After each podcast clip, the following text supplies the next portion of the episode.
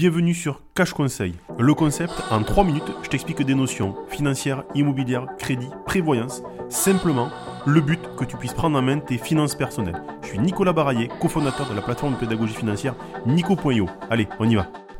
Bonjour à tous et bienvenue dans un nouvel épisode de notre podcast sur les finances personnelles.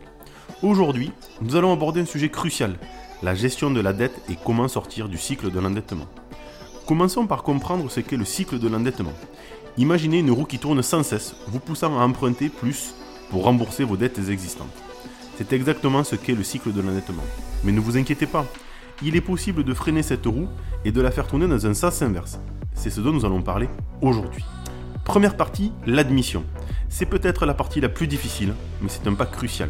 Il faut admettre que vous avez un problème de dette. Ignorer le problème ne fera que l'aggraver. Prenons l'exemple de Marc. Marc avait accumulé une dette de 10 000 euros sur plusieurs cartes de crédit. Au lieu de reconnaître le problème, il continuait à utiliser ses cartes pour payer ses factures courantes, ce qui augmentait encore sa dette. Ce n'est qu'après avoir été refusé par un nouveau crédit qu'il a réalisé qu'il avait un problème sérieux. Deuxième étape, l'évaluation. Il est important de comprendre combien vous devez et à qui vous le devez. Faites une liste de toutes vos dettes, montants, taux d'intérêt, date de remboursement. Cela vous donnera une image claire de votre situation financière et vous aidera à élaborer un plan. Parlons de Sophie. Sophie avait plusieurs prêts étudiants, une carte de crédit et un prêt auto.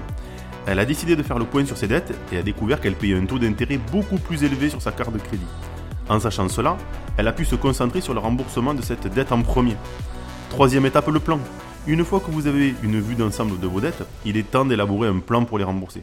Il y a plusieurs méthodes pour cela, comme la méthode boule de neige ou la méthode avalanche. Choisissez celle qui vous convient le mieux à votre situation. Prenons l'exemple de Pierre. Pierre a choisi la méthode boule de neige. Il a commencé par rembourser la plus petite de ses dettes, tout en faisant le minimum sur les autres.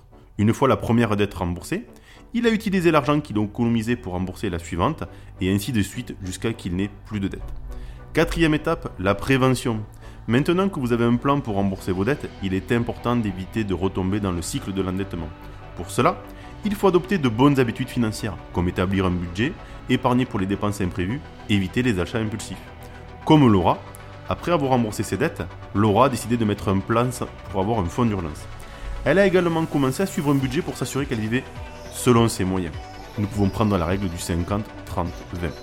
Rappelez-vous, sortir de ce cycle de l'endettement est un processus. Il nécessite du temps, de la patience et beaucoup de discipline.